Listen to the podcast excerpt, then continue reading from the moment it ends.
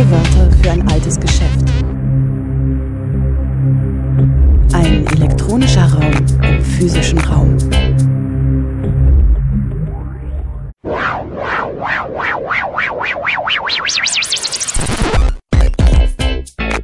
Playback. Herzlich willkommen zu O-Ton Playback bei Radio Dreieckland. Heute Andreas Speit, Verqueres Denken. Ein Vortrag im Rahmen der Internationalen Wochen gegen Rassismus 2022.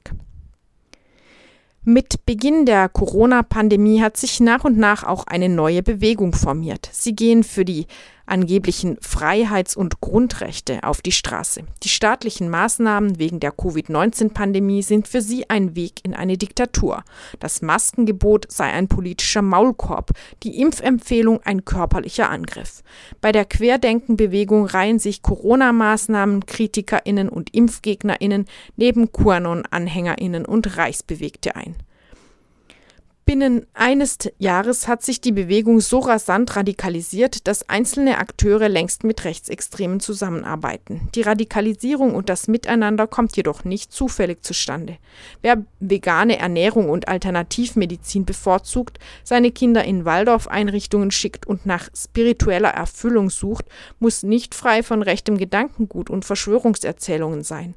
In dem Vortrag hinterfragt Andreas Speit Werte und Vorstellungen im alternativen Milieu, die alles andere als progressiv oder emanzipatorisch sind. Die Veranstaltung wurde vom IZ3W Freiburg organisiert und fand am 24. März 2022 online im Rahmen der Internationalen Wochen gegen Rassismus statt.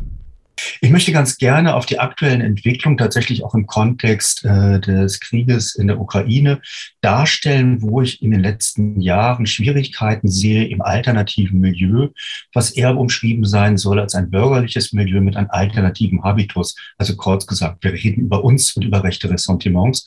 Und das möchte ich anhand einer Präsentation auch ein bisschen visualisieren. Vorhin haben wir das getestet, da ging alles wunderbar und das scheint auch jetzt der Fall zu sein. Wenn ich das Thema so aufgreife, möchte ich gleich auf zwei Punkte hinweisen, damit das nicht missverständlich ist. Der eine Punkt, wir müssen sehr, sehr, sehr genau schauen, mit wem wir es wo als Akteure bei den Protesten gegen die staatlichen Maßnahmen auf der Straße und in den sozialen Medien zu tun haben. Es ist wirklich enorm schwierig, dort grundsätzlich zu sagen, das ist so, das ist so. Es ist ein unglaublich heterogenes Spektrum. Es hat sehr viel mit den regionalen Gegebenheiten zu tun. Und es hat auch sehr viel mit, sage ich mal, den politischen Kulturen in den jeweiligen Regionen zu tun. Das möchte ich vorwegstellen, um auch gleich warnend zu sein und bitten, dass man manche Aspekte, die ich jetzt verdichte, wahrscheinlich in einzelnen Punkten so in bestimmten Regionen nicht zutreffen werden. Das ist mir sehr, sehr bewusst. Das Zweite, was ich auch nicht möchte, neben einer pauschalen Darstellung, ist, ich möchte an einem Punkt auch nicht missverstanden werden. Ich möchte mich nicht einreihen in dem seit Jahren laufenden Backslash aus dem konservativen bis rechtsextremen Milieu, wo alles, was alternative Ideen in sich birgt, alternative Lebensweisen, alternative Geschlechtsorientierung oder, oder, oder auch so fundamental kritisieren, sozusagen, ja, delegitimieren, wie wir es gerade erleben in solchen Debatten wie die 68 haben es zu weit getrieben oder die Gutmenschen sind ja letztlich verantwortlich dafür. Also so nach dem Tenor, man muss doch auch noch mal wieder einen Verherrenwitz machen dürfen und bitte sehr, das Schnitzel sollte man uns auch, auch noch gönnen. In diesen äh, Slot möchte ich mich eben nicht einreihen, sondern es geht mir wirklich um die Ambivalenzen, ja, tatsächlich auch in einem eigenen, in dem näheren Umfeld. Und wenn ich das so betone, ist das nicht ohne Grund, weil wir nämlich gerade in den letzten Jahren erleben durften, dass wirklich, ja, wir auf der Straße, wir sind Menschen mit einem sehr kritischen Bewusstsein und eine Studie, hier ein Bild aus Pferden, hat auch unter anderem belegt, nämlich in einer Regionalstudie um Oliver Nachtwey, äh, dass beispielsweise in Baden-Württemberg, und das deckt sich schon in den westlichen Bundesländern, Menschen auf der Straße sind, die erstmal auch gewohnt sind, kritisch zu sein. Zu sich selber, aber auch zum Staat. Also beispielsweise der Gedanke, Moment mal, jetzt nur weil Masken verordnet worden sind, müssen wir das einfach so hinnehmen. Nee, da mache ich mir erstmal selber einen Kopf. Und man hat auch sehr gut gemerkt, dass das Menschen sind, die, ich sage es jetzt mal so ein bisschen salopp, Protest können. Die offensichtlich auch schon bei anderen Demonstrationen mit dabei gewesen sind, die bei Friedensdemonstrationen vielleicht dabei war, die bei Umweltschutzaktivitäten dabei gewesen sind, die vielleicht auch sogar gegen die AfD auf die Straße gegangen sind. Man hat es unter anderem daran gemerkt, wie professionell der Protest organisiert war, aber auch an so bestimmten Logobilder, ja, äh, wo man merkte, nee, die haben einen bestimmten Kontext. Ähm, beispielsweise ähm, habe ich auch ein Plakat sehen dürfen, was man jetzt hier nicht sieht. Ähm, kein Mensch, äh, ist, äh, kein Ungeimpfter ist illegal und alle ahnen natürlich genau, auf was sich das anspricht, kein Mensch ist illegal. Das meine ich so ein bisschen damit, dass man merkt, dass da Personen aus einem bestimmten Milieu kommen. Und dieses Bild hier ist aus Pferden und das ist nicht ohne Grund, weil Pferden so ein bisschen exemplarisch für das steht, was wir bundesweit erleben, dass auch in kleineren Städten mit Spaziergängen, Demonstrationen eben auch gegen die staatlichen Maßnahmen auf die Straße gegangen wird. Du bist der Sturm, du bist das Licht, wir bleiben standhaft. Und hier hat man auch gleich etwas anders erleben können, nämlich kaum hat der Krieg begonnen in der Ukraine, war das dort auch Thema. Und das ist überhaupt nicht überraschend. Zum einen, weil es eben ein kritisches Klientel ist, zum anderen aber eben auch, weil es in diesem Spektrum, das haben andere Untersuchungen schon vorher angedeutet, jetzt manifestiert sich das, wir tatsächlich eben auch sehr viele Menschen haben, die sehr pro-russisch ausgerichtet sind. Und das möchte ich ganz kurz fundamental erläutern. Wenn man sich die Geschichte der rechten Ideologie anschaut und der rechten Ressentiments, dann gab es immer einen Vorbehalt gegen die Aufklärung. Den Gedanken der französischen Revolution, dass alle Menschen die gleichen Rechte haben sollten. Und das ist genau der Impetus, der hier zum Tragen kommt. Man hat sich schon sehr früh, schon um 1800 und aus der rechten Ideologiespektrum heraus, mehr zum Osten hingewendet. In Ablehnung an die Aufklärung an dem Gedanken eben, dass man die Welt erkennen und verändern kann. Und das beginnt teilweise auch schon in der Romantik, in das eine Romantisierung und eine Respiritualisierung des Denkens und eine Renaturalisierung auch der Natur gegeben hat, eine Mystifizierung. Natürlich alles nicht rechtsextrem, aber eben für rechtes Milieu andockbar und weiterdenkbar. Und das ist eines der Punkte, der, einer der Punkte, der tatsächlich meiner Meinung nach bei dieser Bewegung sehr zum Tragen kommt. Dass wir quasi sehr tiefliegend einen letztlich antimodernen Reflex haben gegen die aufkommende Moderne, gegen die Aufklärung. Ich werde das sehr, nachher nochmal versuchen, ein bisschen zu verdichten. Hier ein Bild aus Hamburg und das ist, glaube ich, relativ typisch für die Protestsituation in den westdeutschen Städten, nämlich dort sieht man, man sieht es an der Kleidung, man sieht es auch in der Haltung, am Habitus. Wir haben hier eben die bürgerliche Mitte weiß geprägt, auch tatsächlich ein gewisses Alter spiegelt sich hier und eben, man sieht es an der Kleidung, eben auch alternativ ausgerichtet. Und das ist genau, und das muss man dann doch deutlich sagen, ein Unterschied zu West- und Ostdeutschland. Wir haben in Ostdeutschland in der Menge den Protest nicht von so einem bürgerlichen Milieu mit alternativem Habitus getragen. Das ist auch relativ einfach erklärbar. Es gibt diese soziale Schicht in dieser, in, die, in dieser Breite in Ostdeutschland nicht. Ich möchte es nicht ausdehnen, weil es nicht weiter das Thema ist, aber die sozialen Verwerfungen der Wiedervereinigung sind bis heute spürbar. Lohngefälle, Arbeitssituation ist eine komplett andere als in Westdeutschland. Und dementsprechend hat sich auch nicht diese Bürgerkultur, wie wir sie so kennen, herausgearbeitet über die Jahrzehnte in Westdeutschland. Aber wenn ich sage Menschen wie ich und du, dann ist eben auch damit gemeint eben dieses kritische Verständnis und eben auch Menschen, vom Bildungsstand ein bisschen gehobener, ökonomisch hm, mehr oder weniger situiert, tatsächlich auch eher in Berufen tätig, das haben auch Studien belegt, äh, wo man nicht so fest reglementiert ist. Ich weiß auch, Lehrkräfte haben natürlich einen festen Lehrplan, aber es gibt eine Flexibilität im Alltag und auch teilweise in dem Berufsfeld. Ich sage das jetzt mal so ein bisschen brutal. Das sind halt Menschen, die es nicht gewohnt sind, dass sie erst fragen müssen bei der Arbeit, ob sie auf Toilette gehen dürfen. Warum betone ich das so? Weil hier nämlich meiner Meinung nach ein zweiter Gedanke greift.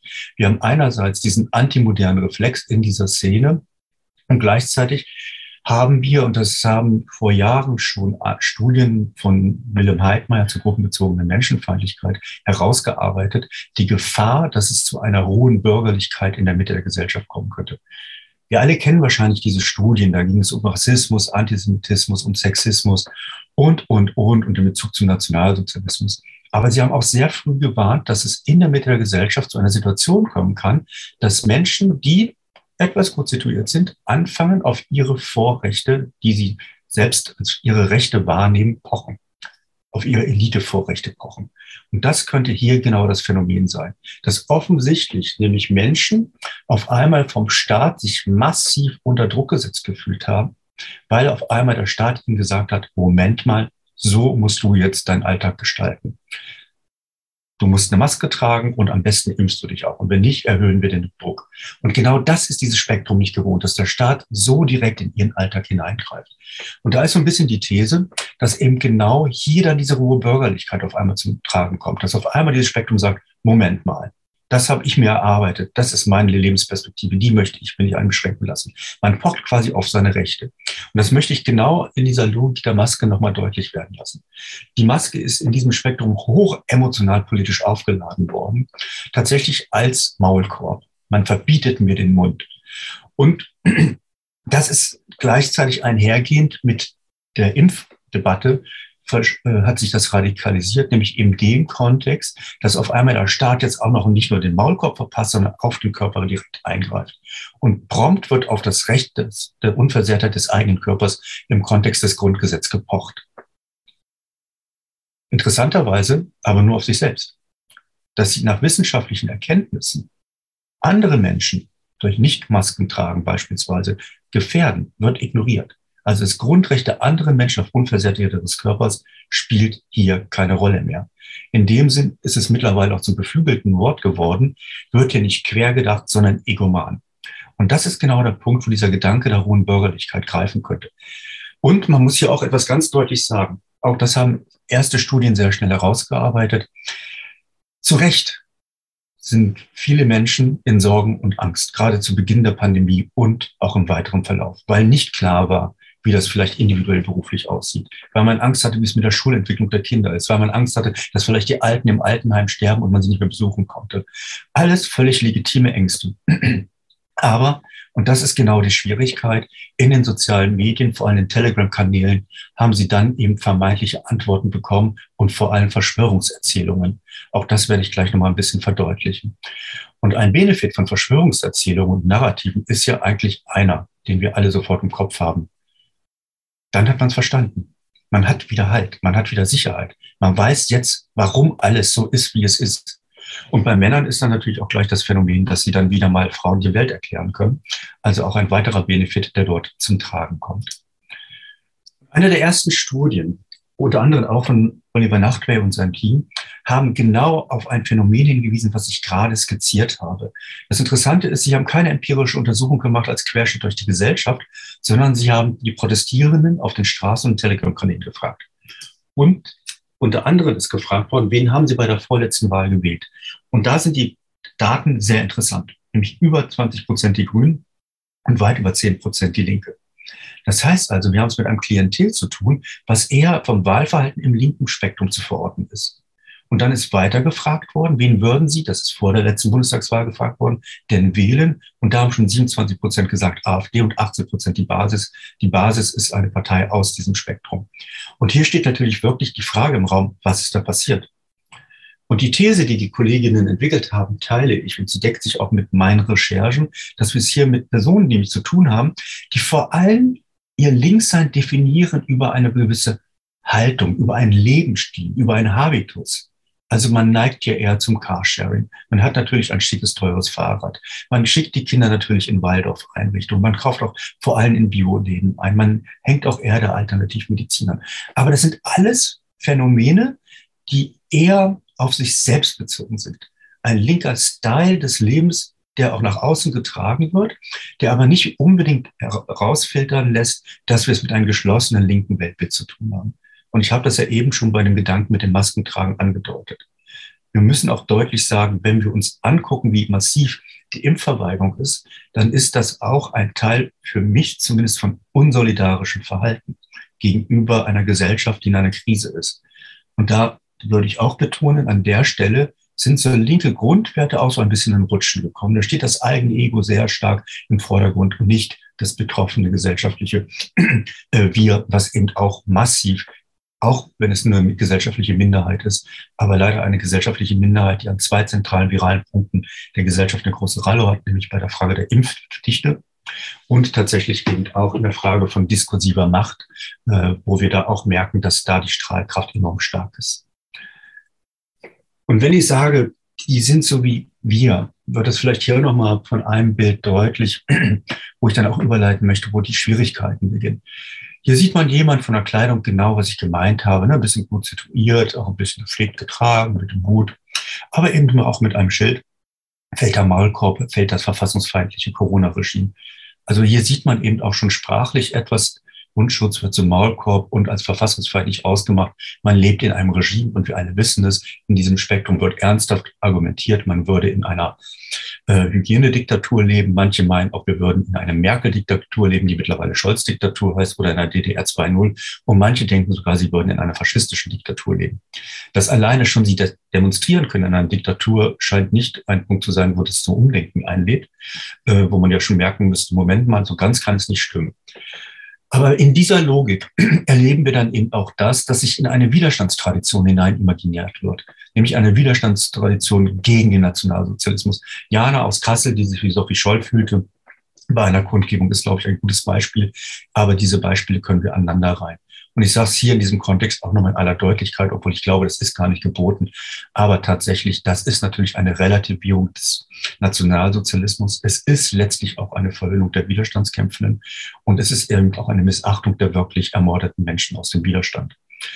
Und das ist natürlich ein Phänomen, was wir massiv in diesem Spektrum erleben. Eine zweite Argumentation ist, die wir auch erleben und die man dann auf der Straße sichtbar sehen konnte, nämlich mit dem gelben Stern, mit dem Bezug auf äh, die Verfolgung der europäischen Juden während des Zeit des Nationalsozialismus, wo dann ungeimpft draufsteht. Hier wird sich dann in die Opfertradition sozusagen hinein imaginiert. Und das ist natürlich genauso eine Verhinderung des Nationalsozialismus, eine wirklich Ignorierung äh, ähm, der dramatischen äh, Verbrechen und tatsächlich eben auch letztlich, Entschuldigung, ich kann es nur noch mal betonen, wirklich auch eine Relativierung äh, der wirklichen Opfer des Nationalsozialismus. Aber wie funktioniert diese Argumentation? Und das möchte ich an diesem Bild ein bisschen nochmal deutlich werden lassen. Dieses Bild habe ich übrigens aufgenommen in einer Schule, äh, an der Decke klebend. Es geht quer durch alle Gesellschaftsschichten. Das haben andere Studien auch schon belegt. Und tatsächlich, ähm, hier möchte ich so ein bisschen versuchen, wo ich die Schwierigkeiten kommen will. Wir sehen hier jemanden, der einen Mundschutz trägt, natürlich hier schon als Maulkorb, damit den Fäden nach oben und den Kreuz und der Hand. Das ist natürlich das sinnhafte Bild für eine Marionette.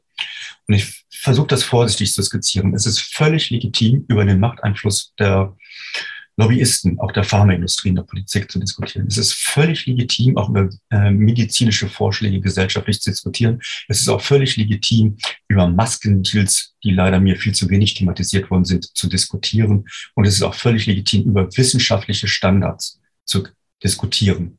Das Phänomen, was hier aber greift, ist, dass quasi aus dieser wissenschaftskritischen Haltung die wir gerade auch in dieser Antimoderne haben, wo man sagt, Moment mal, Rationalität ist nicht alles, wir haben auch ein ganzheitliches Weltverständnis, dass aus dieser Wissenschaftskritik an dem Punkt, wo es den Konsens in der Wissenschaft gibt, Masken schützen, dieser Konsens nicht, Konsens nicht akzeptiert wird, sondern man in eine Wissenschaftsfeindlichkeit übergeht, indem man sagt, das ist eine Meinung von vielen beispielsweise. Damit relativiert man Grundlagen wissenschaftlicher Erkenntnisse. Und aus der Wissenschaftskritik wird eine Wissenschaftsfeindlichkeit, die dann in eine Verschwörungserzählung gibt. Weil das ist nichts anderes als dieses Bild. Weil es steht sofort im Raum, wem gehört die Hand? Wer hat die Fäden in der Hand? Und hier ist auch eine antisemitische Konnotation möglich. Nicht alle in diesem Spektrum formulieren äh, antisemitische Position. Aber auf Demonstrationen habe ich eben auch bundesweit gehört, dass dann eben bestimmte Synonyme fallen, die für aus dem antisemitischen Jargon wir kennen, bestimmte Familiennamen, Rockefeller, Rothschilds. Also wir haben es hier mit einem strukturell angelegten Antisemitismus in dieser Form zu tun, die dann eben auch tatsächlich zum Tragen kommen kann. Wir haben mittlerweile, die Zeit hat das festgestellt, über 300 Angriffe aus diesem Spektrum herauf auf Menschen, die in irgendeiner Weise mit den staatlichen Maßnahmen zu tun hatten. Man denkt ja vielleicht als erstes an Polizeibeamtinnen oder an Journalistinnen beispielsweise bei Demonstrationen. Nee, wir müssen ja eher an diejenigen denken, die die staatlichen Maßnahmen im Alltäglichen sozusagen anmahnen. Im Gastrobereich, in der Bahn, im Lebensmittelbereich. Und wie weit sich das radikalisieren konnte, ist, glaube ich, schon am 18. September 2021 deutlich geworden, nämlich im Mord an Ida Oberstein. Für diejenigen, die das sofort nicht erinnern, aktuell läuft auch gerade im Landgericht Bad Kreuznach nach, nach äh, das Verfahren gegen den Täter, einen 50-jährigen Mann, der erst in die Tankstelle gekommen ist, äh, dann von einem Studenten, der dort aushilft, darauf hingewiesen worden ist, er wird keine Maske tragen und er könnte ihm deswegen keinen Sixpack Bier verkaufen. Die Person ist wutentbrannt gegangen, kam nach ein, anderthalb Stunden wieder, tatsächlich Maske auf T-Shirt gewechselt, geht an die Kasse und erschießt den Studenten. Und ich glaube, da merkt man schon, es ist ein Prozess der Radikalisierung. Mittlerweile steht er vor Gericht. In den ersten Aussagen hat er aber auch schon gesagt, er wollte eben ein Zeichen setzen. Gleichzeitig war er übrigens anfänglich der Meinung, dass es ein bisschen durchgesetzt wird bei den, durch die, bei den Ermittlungsbehörden und Journalistinnen, äh, dass er eben kein Querdenkender sei. Er würde aber die Position teilen. Nachdem der Klarname bekannt war, haben Kolleginnen gleich sein Twitter-Feed entdeckt. Und man sieht dann eben auch, keine Sorge, ich gehe hier nicht auf alle ein, dass er sich offensichtlich seit Jahren nicht nur aktuell in dieser Querdenker-Szene sich bewegt, sondern eben auch in den sozialen Medien, im rechten Milieu. Björn Höcke, ich glaube, hier muss man nicht viel sagen. Letztlich der bekannteste Rechtsextremist der AfD, der Landesvorsitzende der AfD in Thüringen, der den Flügel mitgegründet hat, der ja nach eigenen Aussagen 40 Prozent der Partei ausmachen soll, mit ein Grund, warum es ja eben auch vom Bundesamt für Verfassungsschutz mittlerweile die Einstufung der AfD als Gesamtphänomen, als Verdachtsmoment hat. Aber wir haben auch Birgit Kelle beispielsweise. Birgit Kelle ist vielen vielleicht auch bekannt, eine radikale Antifeministin, dessen Position eher so bei sexuellen Belästigungen und Übergriffen eher immer so ein bisschen diesen Sound hat, Mensch, dann mach doch einfach die Bluse zu, bist du selber schuld. Und da merkt man dann auch so genau, in welchem Spektrum er sich dort mittlerweile bewegt hat, der Täter. Und das ist natürlich eben auch ein Phänomen, das wir hier sehen, dass es eben auch Akzeptanz und Affinitäten sozusagen nach rechts dann eben gibt. Und Michael Ballweg ist für mich in dem Kontext mittlerweile auch der Prototyp aus zwei Gründen. Der eine Grund ist, er ist eben vorher Unternehmer gewesen und vielleicht werden das einige von Ihnen wissen. Bevor die Pandemie ausbrach, wollte er eigentlich ein Jahr Auszeit nehmen, um seine Yoga äh, Erfahrungen auszubauen in einer Asienreise. Also wieder diese Kombination bürgerlicher Kontext äh, und alternative Lebensform. Er ist für mich aber auch mit zweiten Punkt nochmal entscheidend. Er hat natürlich eben mit Querdenken das Label geschaffen. Es hat schon vorher Hygienedemonstrationen gegeben, wie sie genannt worden sind. Aber das Labeling hat er geschaffen. Und man muss heute aber auch sagen, Querdenken ist in die Fläche gesehen bundesweit nicht mehr die führende Kraft dieser Bewegung. Sie hat aber den massiven Anstoß gegeben. Äh, aktuell hat sich das sehr verselbstständigt. Warum ist er für mich doppelt interessant? Weil Michael Ballweg sich auch relativ früh, nämlich auch mit dem König von Deutschland getroffen hat. König, der König von Deutschland ist Peter Fitzek, einer der bekanntesten Reichsideologen, der tatsächlich sich als König hat in, äh, ja, krönen lassen, ein eigenes Königreich ausgerufen hat. Und in Saalfeld unter anderem hat sich Michael Ballweg mit einem Teil Entourage aus seinem Spektrum, mit einem Teil Entourage, mit dem Peter von Sickert, äh, Peter Fitzek getroffen, um unter anderem dann eben auch tatsächlich über ja, alternative Lebensformen zu diskutieren oder auch alternative Protestformen. Also kurz gesagt, auch Michael Ballweg scheut nicht die Nähe zu bekannten Rechtsextremisten, um es ganz deutlich zu sagen. Im Übrigen hat er auch enge Kontakte zum Kompaktmagazin Jürgen Elsässer, das mittlerweile auch vom Bundesamt für Verfassungsschutz als rechtsextrem ausgerichtet eingestuft wird. Auf das Kompaktmagazin werde ich eventuell, wenn die Zeit reicht, nachher noch mal ein bisschen genauer eingehen. Und Michael Ballwig hat mittlerweile aber auch etwas anderes getan. Er hat nämlich dazu aufgerufen, dass er gerne, ähm, wie es so schön heißt, ähm, keine Spenden äh, haben möchte, sondern so Geld haben möchte, schlicht und einfach, weil sie mitbekommen haben, wenn sie Spenden offiziell einnehmen, muss das anders rechtlich verarbeitet werden. Das nennen sie dann mittlerweile eben anders. Und hier merkt man eben auch so langsam, dass ein bisschen unklar ist bei Michael Ballweg, treibt ihn eigentlich noch die Ideologie, die Sorge um die Pandemie an oder hat er als Unternehmer jetzt auch erkannt, dass es ein Markt ist, mit dem man eben auch Geld machen kann. Viele Maskenverweigerer, beispielsweise bekannte Verschwörungserzähler wie Ken Jebsen, bieten selber, nachdem sie permanent gegen die Masken gewettert haben, auf ihren Portalen dann eben auch Masken selbst zum Kauf an. Also da sieht man eben auch, dass man die Marktlücke erkannt hat und tatsächlich eben hier dann eben auch man mittlerweile fordert, dass man gerne dann Schenkungen haben möchte anstatt Spenden, weil Schenkungen sind rechtlich anders zu bewerten. Und hier nochmal ganz kurz auf den Tag der Freiheit eingegangen. Der Tag der Freiheit ist, glaube ich, der Tag gewesen, vor allem, wo in Medien und Politik deutlich geworden ist, das ist kein kleiner Protest, das ist kein Ausrutscher. Am 1. August 2020 waren mehrere hunderttausend Menschen auf der Straße. Ich betone hier nochmal, der Begriff Freiheit bedeutet natürlich im Umkehrschluss erneut, alle anderen Tage wären keine Freiheit, würde keine Freiheit herrschen, wir würden in einer Diktatur leben. Und das ist, glaube ich, eins der Bilder, wo dann viele gemerkt haben, Moment mal, was ist denn da los? Wie kann es sein, dass Peace fahren, Regenbogen fahren, neben Pegida fahren und Reichskriegsfahren, äh, Reichsfahnen stehen? Und ich habe das eben am Anfang schon ein bisschen angedeutet. Ich befürchte, die große, große Gemeinsamkeit ist auf diesem antimodernistischen äh, Moment zu finden. Wir haben schon im, acht, im Aus, Anfang des 19. Jahrhunderts mit dem Beginn der Industrialisierung und der Durchsetzung der kapitalistischen Wirtschaftsform viele Menschen, die in Sorgen und Ängste sind. Man beklagt die Entfremdung von Menschen, von seinen Mitmenschen und der Natur. Und es entsteht die Lebensreformbewegung. Und in dieser Lebensreformbewegung hat es schon immer linke und rechte Utopien gegeben, aber eben auch die Möglichkeit, miteinander sozusagen auf der Straße zu stehen. Auch damals im Übrigen ein bürgerlich getragener Protest. Tatsächlich denke ich, ist der fundamentale Fehler, verkürzt gesagt, dass hier ein Aspekt nicht unterschieden wird. Es wird nämlich unterstellt, dass der Kapitalismus in der Gestalt, wie wir ihn leben, Ausdruck eben der Aufklärung der Ratio und der Logik wäre. Als einzige gesellschaftliche Option. Da würde ich ein riesengroßes Fragezeichen hintermachen. Oder anders formuliert.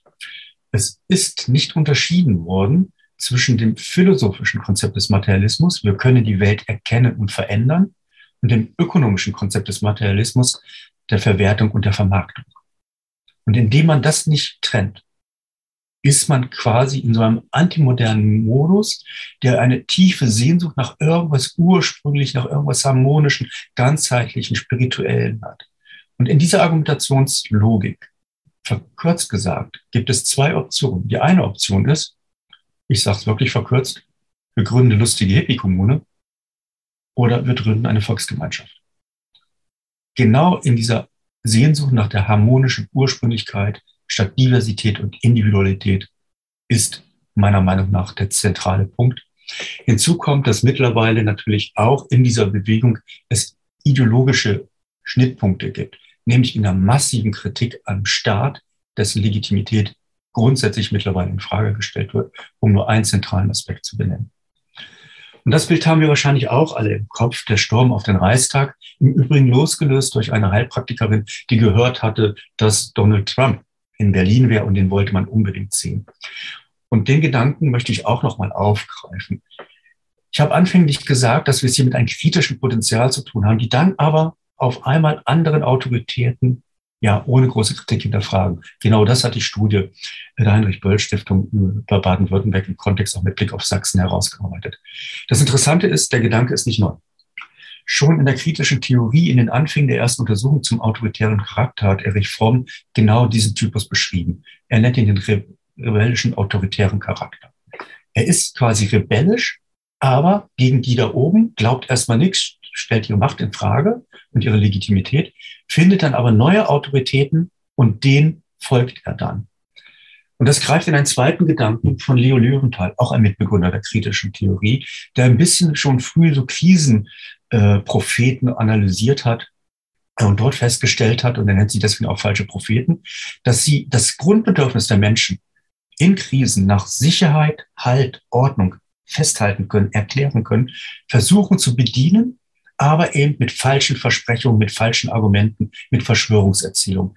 Und diese falschen Propheten und das ist das Dramatische, klären eben nicht auf, helfen nicht, sondern sie halten ihr Klientel immer im Panikmodus. Das müssen sie auch in ihrer Logik, weil sonst sind sie nicht mehr die Propheten. Und genau das ist auch eine Mitverantwortung, den wir all denen, die dort in den Telegram-Kanälen posten, Fake News, Fake News, Fake News, ihnen vorhalten muss. Sie radikalisieren die Szene weiter.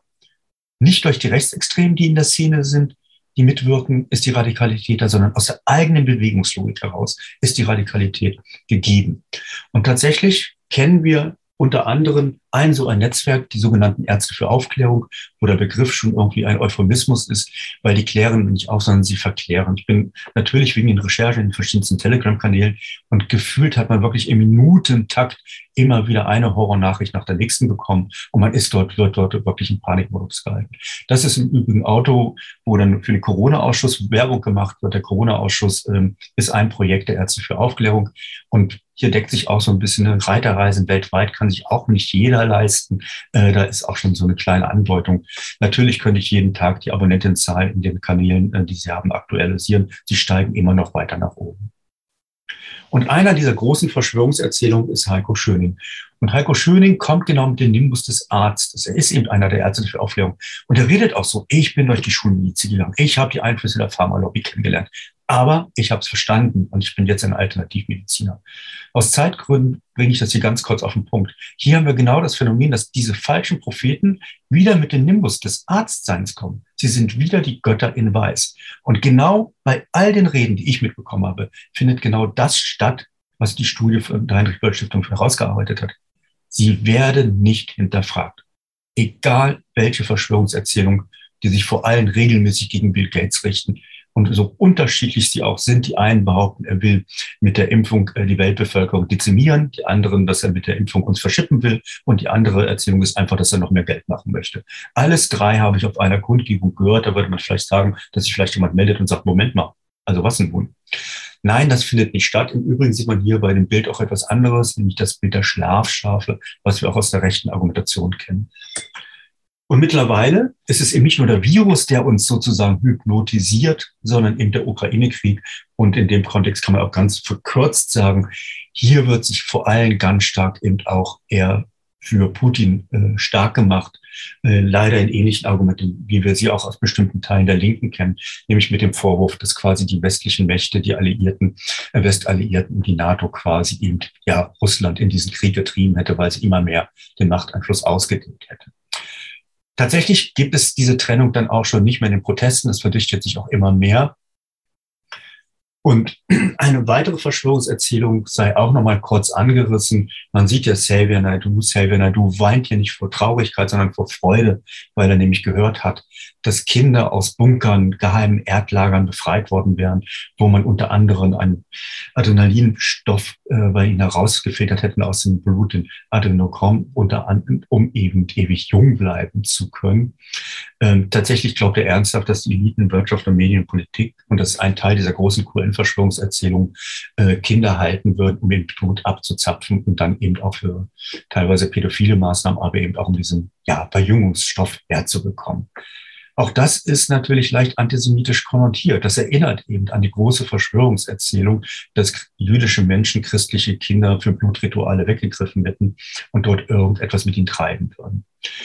Bei Xavier Nadu werden viele wahrscheinlich in Erinnerung haben, dass er in den 90er Jahren Brothers Keepers mitgegründet hat, eine wichtige antirassistische Rap-Initiative, eben gerade wegen den massiven äh, Brandanschlägen und den vielen Toten damals. Umso ernüchternder ist für mich, dass er mittlerweile, und da merkt man eben auch, dass neue Allianzen durch Radikalisierung stattfinden können, dass er mit Hannes Ostendorf zusammenarbeitet.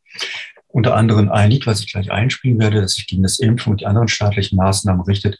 Diejenigen, für die Hannes Ostendorf nicht gleich ein Begriff ist, Hannes Ostendorf ist einer der Rechtsrockstars schlechthin, äh, ist der Sänger der Band Kategorie C, eine rechtsextreme Hooligan-Band, die wirklich eigentlich immer nur im rechtsextremen Milieu spielen und auftreten kann äh, und meistens auch mit eindeutigen, klaren politischen Botschaften.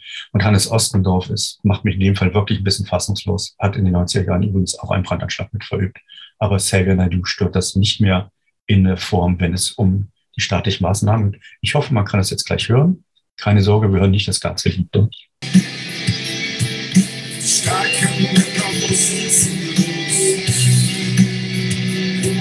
Denn Deutschland kann die Erde Propaganda an den Fassaden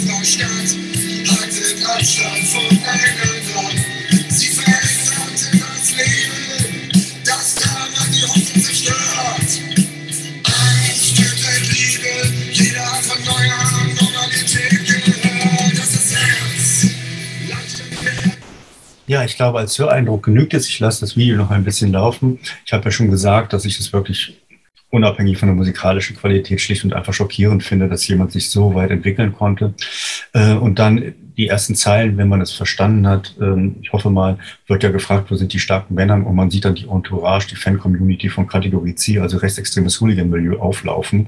Äh, das drückt, glaube ich, auch schon ziemlich die Radikalisierung ähm, dann eben auch aus und auch gleichzeitig in dem Fall den äh, Erfolg von äh, Hannes Ostendorf, weil er vorher natürlich in der Szene sehr bekannt war, aber mittlerweile wird dieses Lied dann eben auch beispielsweise bei den Protesten auf der Straße gespielt. Und wenn wir schon bei der Straße sind, tatsächlich, Hannes Ostendorf ist nicht der Einzige, aber in Hamburg kann man das sehr wunderbar nachskizzieren, dass dann eben ein Teil dieser rechtsextremen Szene, nachdem man sich nicht so deutlich distanziert hat, auch ganz offensiv auftritt. In Hamburg ist der Protest wirklich bürgerlich getragen, aber es tauchen immer mehr Rechtsextreme auf. Hier sieht man Hannes Ostendorf, wie er kurz in Hamburg sich in Szene setzt. Wenn man genauer hinguckt, sieht man auch, dass sein Gesicht gerade nicht mehr fröhlich ist, äh, weil er mitbekommen hat, dass wir ihn entdeckt haben und auch ein Foto gemacht haben. Äh, ich sage das auch ganz ehrlich, wir haben uns noch relativ schnell distanziert und sind äh, weggegangen, weil natürlich klar ist, dass aus diesem Milieu gerade gerne Übergriffe auf Journalistinnen stattfinden.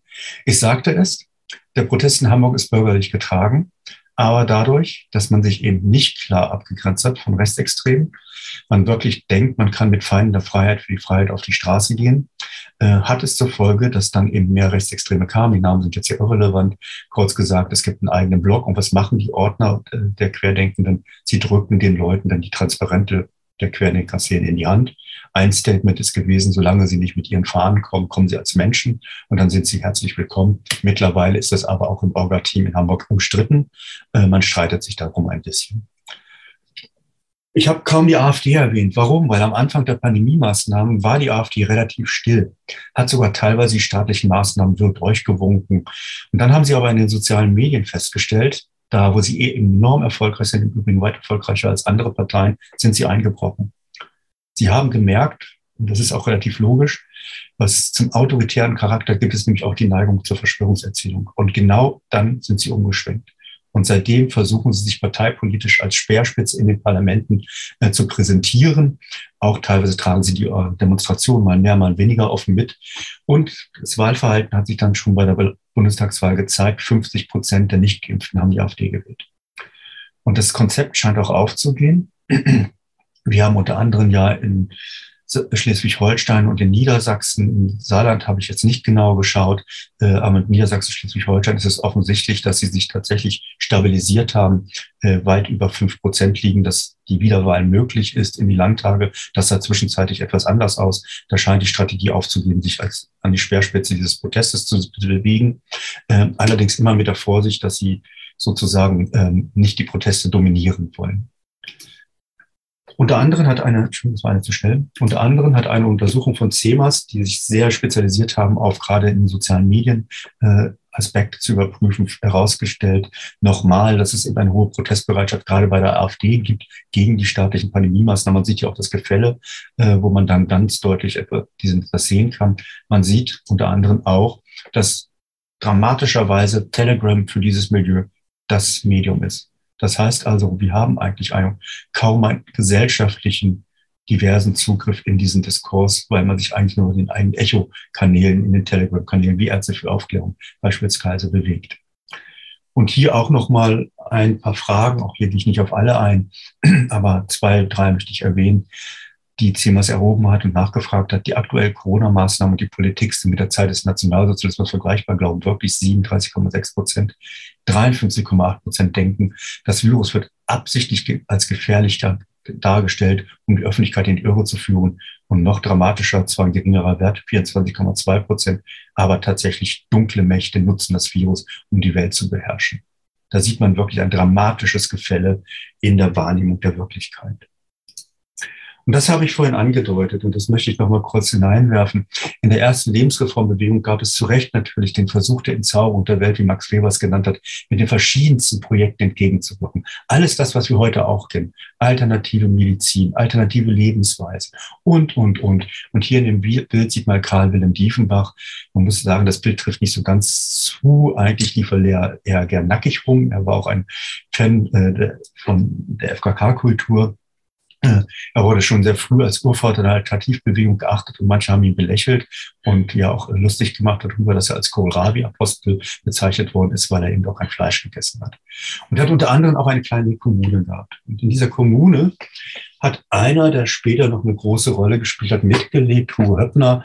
Von Diefenbach hat er seinen Künstlernamen bekommen, Fidus. Und man sieht hier schon bei dem Lichtgebet, das ist schon ziemlich blond, das ist blau, der Körper ist sehr straff. Und tatsächlich ist er auf der Suche nach dem Ureigenen, nach dem harmonischen, ganzheitlich immer mehr in die germanische Mystik und in die vermeintliche Ahnentradition letztlich im völkischen Denken geendet. Und hier ein anderes Bild. Man sieht Männer stramm stehen, den Spaten vor sich, leicht bekleidet, aber körperlich fit. Alles aus dem Boden für den Boden und den Boden für alle aus dem Boden. Da merkt man natürlich auch den Umschwung und tatsächlich hatten wir dann auch in der völkischen Bewegung ab 1871 eben Publizisten und Politiker und hier stimmt auch die Formulierung, dass es männlich getragen ist, äh, die sich für Umwelt, Tier, Heimat und Volksschutz gleich äh, eingesetzt haben und tatsächlich, das ist der klassische Vierklang, wo man eigentlich auch weiß, man hat es dann auch mit rechten Ökos zu tun, um es ein bisschen salopp zu formulieren. Und ihre Parole ist gewesen, ohne Juda, ohne Rom bauen wir Germaniens Dom. Das möchte ich als letzten Gedanken, um das Zeitfenster nicht zu überstrapazieren, noch mal kurz erläutern. Ohne Juda steht natürlich für das Judentum, ohne Rom steht fürs Christentum. Und Germaniens Dom, Germaniens Dom ist der Wald. Und hier kommt noch mal dieses Bild der Verwurzelung. Wir sind als Germanen, als Arier tief, tief verwurzelt mit unserem Boden, mit unserem Wald. Und das Juden und Christentum, das weiß man doch, das sind Religionen, die kommen aus der Wüste. Die haben keine Tiefe, die haben keine Verankerung. Und vor allem haben sie das Spirituelle in den Himmel gehoben und damit quasi den Raubbau an Mensch und Gemeinschaft und Natur vorangetrieben, weil man kein sozusagen göttliche Achtung mehr vor allen hat. Dieser Gedanke der Verwurzelung ist im Übrigen dann auch nochmal, weswegen so aus diesem Spektrum, damit schließe ich dann auch, so oft nach Russland geguckt wird, weil nämlich auch die russische Seele als eine tiefe Seele wahrgenommen wird, die auch in der Taiga verwurzelt ist. Und es gibt eine große Kultur und Hinwendung zu Dostoevsky im rechten Milieu, nämlich genau in dieser Mystifizierung und Romantisierung von ja, vermeintlichen Naturverständnis, Geschlechterverständnis und eben auch eine Respiritualisierung des Denkens. Und das ist genau meiner Meinung nach eines der zentralen Hauptprobleme, dass wir viel zu wenig über die antimodernen Reflexe reden, so berechtigt sie sind. Sie haben tiefe Ambivalenzen, die nach rechts führen können. In Oton Plebeck hörtet ihr Andreas Speit, Verqueres Denken. Ein Online-Vortrag im Rahmen der Internationalen Wochen gegen Rassismus organisiert vom IC3W Freiburg am 24. März 2022. Der Vortrag fand online statt.